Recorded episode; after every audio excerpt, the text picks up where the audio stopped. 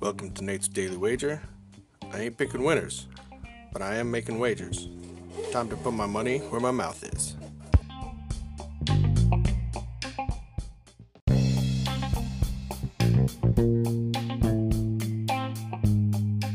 This is Nate's Wager for October 2nd, 2019.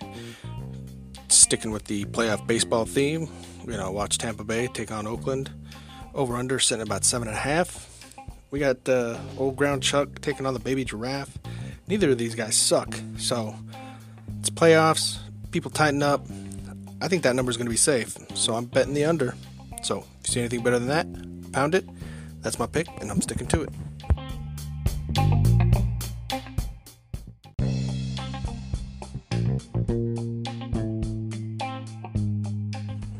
Please remember to rate, review, subscribe in your favorite podcast application.